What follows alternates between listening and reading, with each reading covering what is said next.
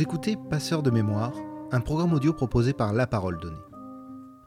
Ingénieur dans le médical, Jean Autric a décidé un jour de quitter Paris pour retrouver la nature et la sérénité chez lui à Draguignan. C'était il y a 5 ans. Libre comme l'air mais sans emploi, il revoit l'apiculteur dracénois Jean-Philippe Mandard. De cette rencontre naîtra un projet de reconversion inattendu pour Jean Autric, devenir apiculteur et racheter à son mentor la mielerie Mandard, créée il y a plus de 40 ans. Jean Autric est aujourd'hui à la tête d'environ 650 ruches transhumantes qui voyagent de mars à septembre dans toute la région et même au-delà pour suivre les floraisons et récolter les meilleurs miels saison après saison. Dans cet entretien, Jean Autric revient sur son parcours atypique, le bonheur d'avoir trouvé un métier passionnant au milieu des abeilles et sur sa rencontre avec Jean-Philippe Mandard qui a bouleversé son destin. Donc je m'appelle Jean euh, Autric, je, suis dracénois à la base, je suis né à Draguignan. Euh, donc j'ai fait, euh, disons jusqu'à mes 15 ans, je suis resté à Draguignan et après je suis pour mes études, j'ai pas mal, pas mal vadrouillé. J'ai fait mon lycée à Marseille, donc en fait j'ai quitté assez tôt Draguignan. Mon lycée à Marseille, resté à Marseille pour, pour le début de mes études. Et ensuite, euh, j'ai quitté le, sud de la France pour aller faire des études d'ingénieur à Rouen. Ingénieur dans le, dans le biomédical. Donc je suis resté 5-6 ans euh, à Rouen. Euh, pour après trouver un premier emploi à, Paris en tant qu'ingénieur dans un au siège social de, de clinique privée. J'y ai tenu à peu près, à peu près deux ans deux ans, ça a été très intéressant. Je connaissais pas Paris, donc ça a été deux, en tout cas le début euh, très agréable hein, de découvrir, euh, de découvrir un peu la vie parisienne, les musées, enfin toute la culture qu'il peut y avoir, et en même temps aussi le premier boulot, donc euh, le, début un peu de la liberté. Donc voilà, première année très sympa, et après on commence à rentrer dans le rythme un peu moins sympa, disons, avec donc avec le travail, on a l'impression qu'il prend toute la place. On se lève le matin pour prendre le métro, pour aller travailler, pour rentrer le soir et se coucher, reprendre, enfin, traditionnelle vie parisienne. Donc euh, j'ai vite euh, vu que ça m'allait pas, que je m'épanouissais pas là-dedans. Donc euh, voilà, rapidement, au bout de deux ans, j'ai donné ma démission pour, pour rentrer, rentrer dans le sud, sans savoir quoi faire du tout. la, ça a été aussi, j'ai eu la chance d'avoir des parents qui ont pu me, m'accueillir. J'avais quel âge 20, 27 euh, ans, 26 ans, je sais plus. Donc euh, des parents qui ont pu euh, m'héberger le temps de, de, se retourner. Donc c'est déjà une chance parce que c'est pas pas possible pour tout le monde. Donc voilà, vraiment je savais pas du tout quoi faire. Donc en arrivant ici, je déjà c'est une envie que j'avais, je suis parti marcher. Je suis parti marcher pendant un gros mois je suis parti d'ici avec mon sac à dos et je suis allé en Italie. Donc j'ai voilà, euh, histoire de faire le point et voilà, c'était quelque chose que j'avais envie de faire, de savoir ce que c'est de de se débrouiller comme ça. Je suis parti avec ma tante et donc voilà, c'était très intéressant. Et en rentrant de cette marche, euh, je suis venu euh, voir Monsieur Mandar que je connaissais un peu de nom. Mon frère avait déjà un peu travaillé avec lui.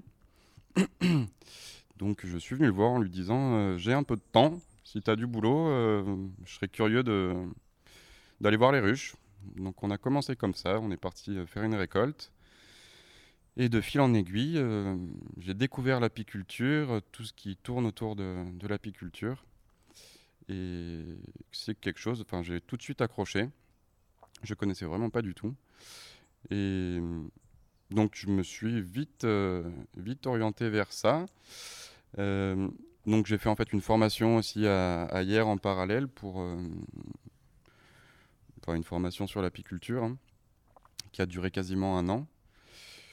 C'était c'était intéressant. Euh, je l'ai faite surtout parce que si on veut faire quelque chose maintenant, si on n'a pas de diplôme, et eh ben, eh ben c'est compliqué. Euh, même si c'est un métier qui s'apprend pas en faisant des études et c'est un métier qui s'apprend en travaillant. J'ai été obligé, enfin, je suis passé par là parce que sinon, je savais que j'allais avoir sans doute besoin de, des banques. Et si la première question des banques, c'est quels sont vos, vos, diplômes et tout ça. Donc voilà. Et après cette formation, je tout de suite, euh, je enfin, Monsieur Mandar m'a employé quelques temps. Et donc euh, l'idée après de reprendre la suite euh, est tout de suite venue.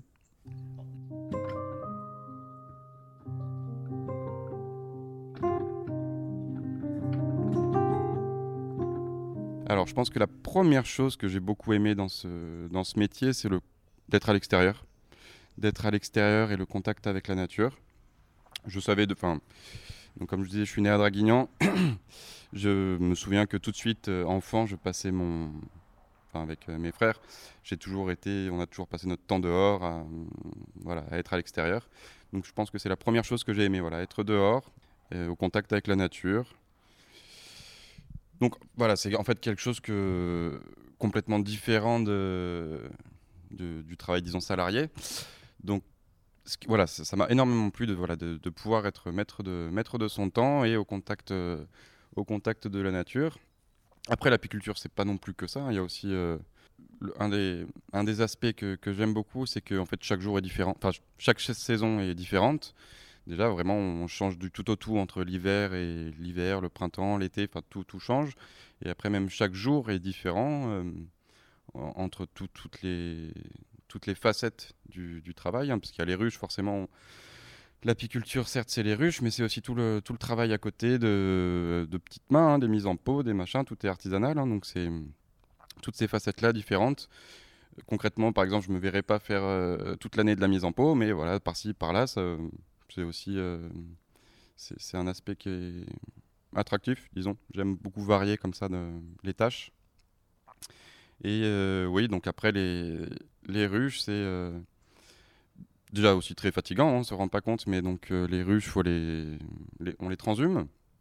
Donc c'est les gros horaires du mois de mars au mois de septembre, on compte pas son temps, comme après, en général dans l'agriculture. Hein. C'est des, des emplois du temps chargés. Mais voilà, il faut être ce qu'on m'a tout de suite dit aussi au début, pour être apiculteur, faut être passionné, sinon, tu, sinon c'est pas possible. Tu, craques. Euh, je pense que voilà, c'est en, général ça dans l'agriculture et on s'en rend pas forcément compte. On s'en rend compte peut-être maintenant de plus en plus. Donc voilà, vraiment un, domaine passionnant en fait. On en apprend tous les jours. Enfin, mon collègue qui a 40 ans de métier m'a toujours dit jamais une année pareille. On en apprend même au bout de 40 ans, on apprend toujours. On... Et on s'émerveille devant les ruches, devant les levées de soleil. Enfin, c'est un c'est un ensemble de choses qui font que c'est, malgré la fatigue, on, s'émerveille tous les jours. même si tous les jours sont pas faciles, hein, forcément, comme tout le monde, mais c'est très, c'est passionnant. C'est passionnant comme, euh, comme milieu.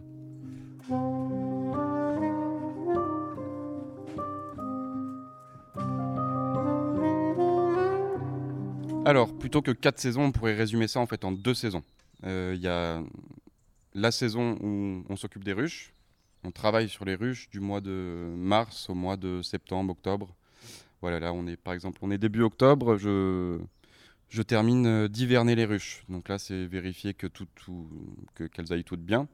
On a eu une année assez difficile là au niveau météo et, climat. Donc euh, les, les, ruches ont assez souffert. Donc il y a un peu plus de travail que d'habitude pour, euh, pour, pour qu'elles passent un bon hiver. Donc voilà, on pourrait résumer ça entre deux saisons. La, saison où on s'occupe des ruches et après la saison plus calme où les, ruches hivernent. Donc elles restent dans les ruches et normalement il n'y a pas besoin d'intervenir. Mais par contre, c'est tout le travail de, de miellerie, donc euh, remise en, en, état du matériel, euh, les mises en pot, les étiquetages, etc. pour repartir tout de suite euh, en février-mars sur une nouvelle saison. On ne se rend pas compte, mais en fait, à chaque fois, on se dit en hiver qu'on a le temps de faire ci, de faire ça mais ça passe très très vite et il faut, voilà, faut être euh, prêt d'attaque. Euh, après, c'est une organisation, mais d'attaque pour la, saison qui vient. Donc une saison un peu plus calme et une saison à, à 200%. Je ne l'ai pas dit, hein, mais nous, on a grosso modo 650 ruches. L'hivernage se passe, ça c'est de choix, hein, tout le monde ne fait pas la même chose. Nous, on hiverne toutes nos ruches dans le massif des Morts et dans le massif de l'Estérel, donc euh, vers la côte. Il y a 7 ou 8 emplacements avec toutes les ruches. On a choisi de les mettre, euh, de les hiverner là-bas parce qu'il y a toujours des petites floraisons en hiver. Le climat est un peu plus doux et il y a les premières floraisons au printemps. Enfin, c'est là que les premières fleurs arrivent avec euh, la bruyère blanche. Donc elles passent tout l'hiver, euh, l'hiver là-bas. Et après, quand la saison recommence, on les transhume pour les transhumances, on pourrait résumer en fait qu'on suit le printemps. Le printemps commence sur la côte, et après, au fur et à mesure, euh, mars, avril, etc., on commence à remonter les ruches, soit dans le Haut-Var, soit à la montagne, soit des plus grosses transhumances, parce qu'on monte euh, jusque dans l'Ain, au-dessus de Lyon pour, euh, différentes productions de miel. donc dans l'Ain, donc les plus grosses transhumances, on y va pour faire le miel d'acacia, le miel de tilleul et quelquefois du châtaignier. Après, donc, on va à la montagne faire du, miel de montagne. Chez nous, dans le Var, on fait le. Donc, comme je vous disais tout à l'heure, euh, la première floraison, c'est le miel de bruyère, euh, le romarin. Après, on terminait en juillet dans les Alpes de Haute-Provence, là, sur le plateau de Valençol, avec le miel de lavande, qui est le, le miel star de chez nous.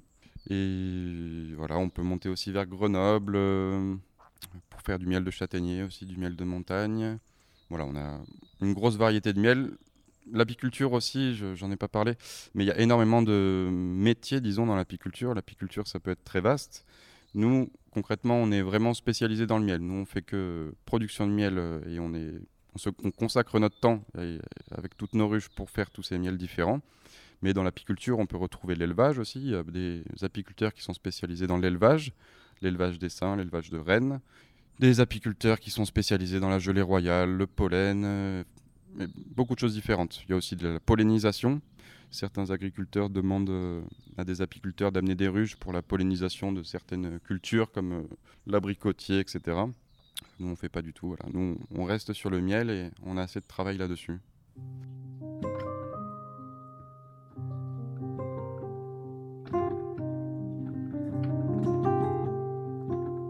Bah, déjà, il y a deux choses différentes. Il y a la, quantité de production et la quantité de vente.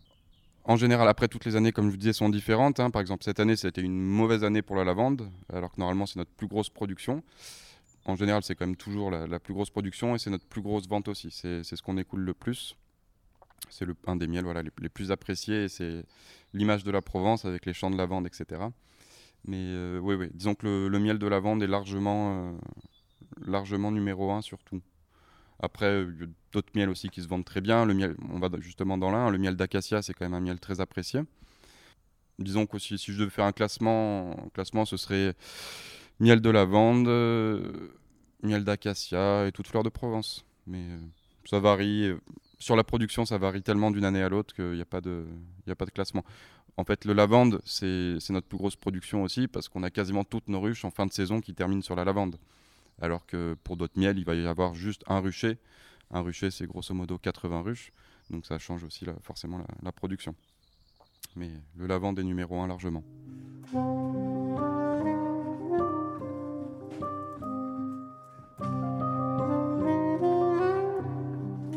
Le label rouge, qui fonctionne aussi avec euh, l'IGP Provence, ça a été mis en place, euh, je vais vous dire des bêtises parce que j'ai plus les dates en, tête, hein, mais c'était il y a une, quinzaine d'années, je dirais.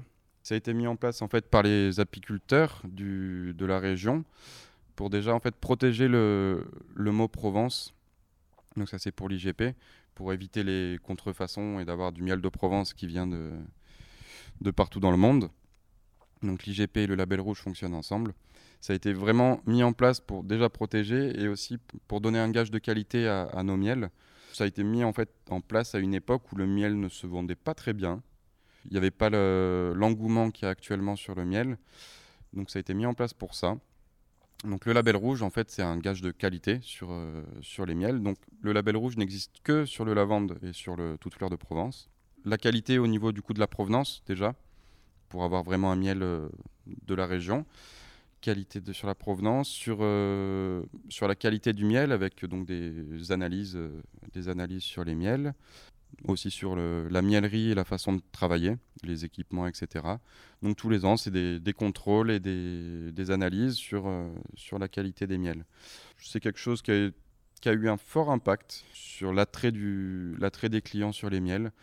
Une bonne chose et encore aujourd'hui, les, les gens sont, vraiment attirés par le fait d'avoir le, label rouge sur, euh, sur les étiquettes et sur les miels. C'est quelque chose qui, qui rassure, on pourrait dire, la clientèle parce que on le voit depuis quelques, quelques années, euh, les différents reportages sur justement les, fraudes, sur tout ce qu'on consomme et en particulier là sur les miels avec tout ce qu'on voit qui vient, d'ailleurs. Donc euh, voilà, ça, rassure ça rassure les gens de savoir que c'est un miel de qualité.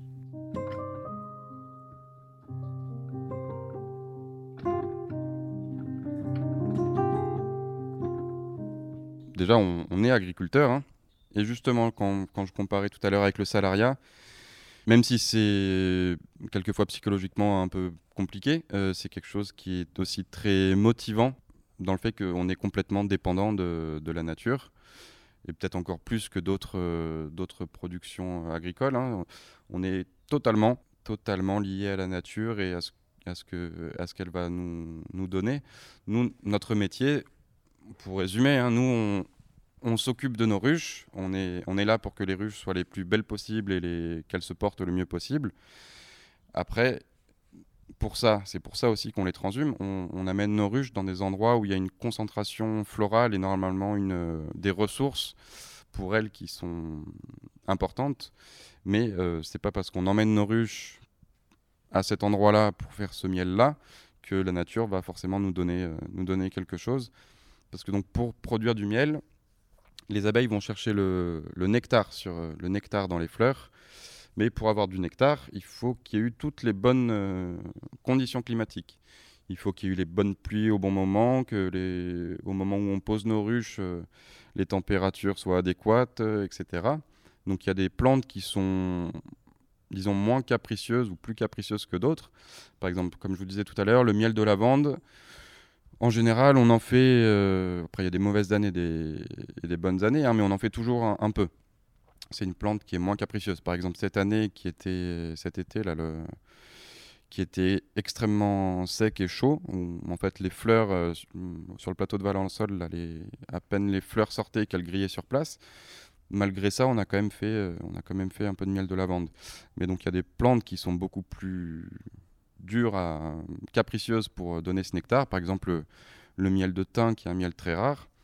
Si toutes les conditions ne sont pas réunies et parfaites, même si on voit les fleurs sur le thym, ça ne donnera pas de, il n'y a pas le nectar qui monte, donc il n'y a pas de miel.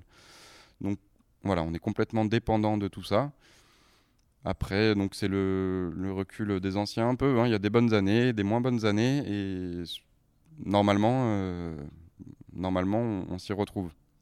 Mais il faut, voilà, il faut, il faut s'adapter, il faut prévoir les, voilà, euh, c'est aussi prévoir, euh, prévoir les, les manques qu'il peut y avoir et voilà, mais c'est, c'est aussi faire preuve d'humilité que de se dire, euh, voilà, on, on, fait ce qu'il faut pour, mais on reste dépendant et on n'est qu'une chaîne là-dedans, enfin qu'un maillon de la chaîne plutôt.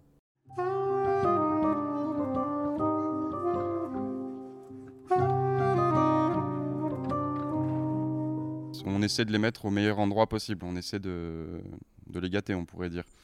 Après, le travail sur les ruches, je pense que déjà, il y a un. J'aime pas employer des mots anglais, mais un feeling qui doit se faire ou, ou qui se fait pas. Hein. Mais voilà, je pense qu'il y, a une approche qui n'est pas euh, explicable, où on, a le, le, truc ou on l'a pas. Disons que nous, on est là pour. Euh, c'est pas comme on pourrait dire du bétail où là, il faut vraiment s'en occuper. Si on n'est pas là, euh, euh, un quelqu'un qui a des chèvres où il est là tous les matins, il, faut qu'il, s'en occupe. Nous, on est, plus des gardiens. Normalement, une ruche se débrouille toute seule, sauf que si, si les conditions sont pas bonnes et si si, si, tout va pas bien, il faut qu'il y ait quelqu'un derrière qui soit là pour s'en occuper. Donc voilà, on est plus des gardiens, on est là pour, euh, pour surveiller et pour. Euh, voilà, c'est une approche un peu différente. Mais non, c'est un apprentissage après. Après voilà, on a, en plus on a un gros nombre de ruches, nous. Donc euh, après, il y a voilà, y a plein de façons de, de gérer l'apiculture. Moi, je, voilà, on voit, une ruche, c'est une entité on pourrait dire que l'animal c'est la ruche. Et on voit pas, c'est pas chaque abeille. Une abeille déjà vit très peu de temps, hein, c'est euh, un mois en saison. Donc euh, voilà, c'est vraiment une entité. Il faut, réussir à gérer l'entité en tant que telle.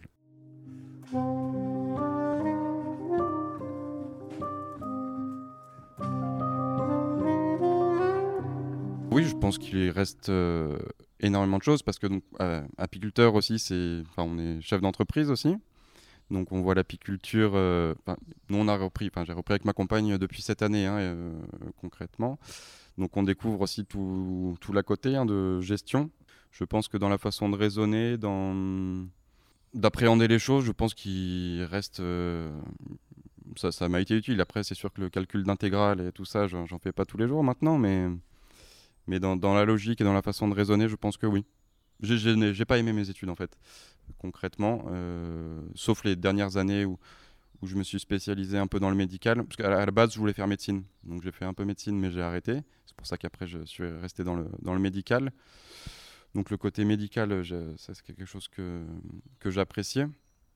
Mais euh, donc après, il n'y a pas vraiment de lien avec les ruches. Hein, mais c'est sur le raisonnement, c'est sur euh, voilà, après la façon aussi de, de gérer l'entreprise et de après voilà parce que maintenant il y a tous les outils hein, Excel etc donc déjà c'est un atout euh, parce qu'on fait quand même beaucoup de choses ici maintenant avec ça maintenant même pour gérer une exploitation c'est l'ordinateur et c'est voilà, tout, ce qui va avec c'est plus l'apiculture d'antan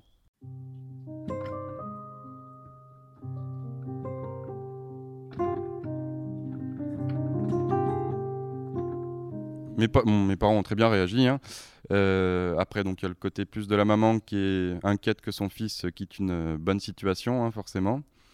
Et non, non, je me rappellerai toujours. Hein, je leur ai euh, annoncé en été que j'allais démissionner parce que ça me plaisait pas, et tout de suite, ils ont été là pour me dire, oui, si ça te plaît pas, change. Enfin, il n'y a pas eu de jugement ni rien. Non, non, malgré l'inquiétude, voilà, de quitter une bonne situation, ils ont été là. ils ont été là pour, m'accompagner. Non, non, ça s'est bien passé. Bah, c'est important aussi.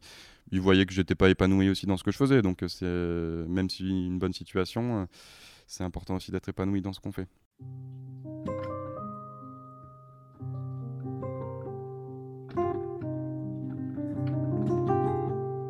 Il est toujours bien présent et heureusement, euh, parce que comme j'expliquais tout à l'heure, c'est un métier qui s'apprend euh, en travaillant et, et, en pratiquant. Donc non, non, il continue énormément à, nous aider. Et c'est une, chance énorme pour nous hein, d'avoir euh, d'avoir son recul et d'avoir son expérience. Donc euh, énormément d'aide encore sur les ruches. Sur les ruches. Euh, et, non, non, et ça continue et ça va continuer. C'est pas un métier qu'on lâche comme ça. lui, donc ça fait 40 ans qu'il travaille là-dedans. Et c'est une passion. Hein, donc il va continuer, j'espère, plusieurs années à nous, à nous accompagner et à, nous transmettre tout ce qu'il sait. Donc lui, il s'appelle Jean-Philippe Mandar. Hein. Euh, moi, je, vais garder le nom, je vais l'appeler Miel. Ça s'appelle Mielerie Mandar. Donc c'est aussi nous, avec ma compagne, hein, c'est ce qui nous plaisait aussi. Hein, c'est on continue l'aventure, on continue l'exploitation. Donc on garde, on garde le nom qui est de, qui, ça devient une, une, marque grosso modo de, pour nos miels concrètement, ça fait six mois qu'on a repris. Donc la, saison va commencer à se calmer. Euh, donc déjà, on a fait en sorte de continuer et de faire aussi bien, j'espère, euh, que, ce qui était fait avant. Mais il y aura forcément, oui, des choses à changer.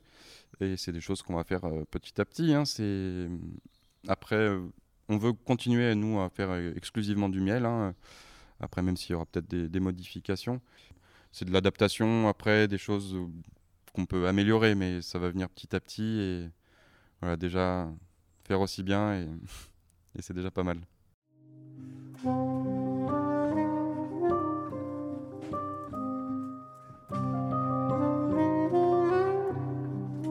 C'est un, produit euh, exceptionnel, le miel. On je dirais qu'en travaillant dedans, des fois, on s'en rend même plus compte. Mais déjà, c'est quelque chose d'impérissable. C'est quand même assez rare dans, dans la nature, hein, quelque chose comme ça. Et euh, comme je disais sur les, sur les ruches tout à l'heure, où on est là comme gardien des ruches, le miel aussi, on est là, nous on touche pas. notre seule, euh, la seule chose où on intervient, c'est pour extraire le, miel des, des cadres. Hein. C'est les, donc les abeilles hein, qui, qui, qui, le fabriquent. Euh, en fait, elles transforment donc le nectar, c'est 80% d'eau. Elles assèchent ce nectar pour que ça, que ça, passe en dessous des 20% d'eau. Après, il y a toutes des réactions enzymatiques, etc mais c'est un produit fini, euh, enfin tout de suite fini. Et euh, donc là, avec une composition variée suivant les miels, qui est, utilisée pour tous ces, pouvoirs aussi thérapeutiques, hein, qui commencent à être, euh, à être même dans les hôpitaux, etc. Enfin, quelque chose qui, qui, est resté tel quel depuis la, nuit des temps, depuis, depuis que les abeilles sont là, et qui normalement ne changera pas si tout se passe bien, si les abeilles, si les abeilles se portent bien. Un produit, un produit magique. Merci d'avoir écouté cet épisode de La Parole Donnée. Vous pouvez nous suivre sur notre site et nos réseaux sociaux et nous soutenir via notre page Tipeee. À la semaine prochaine.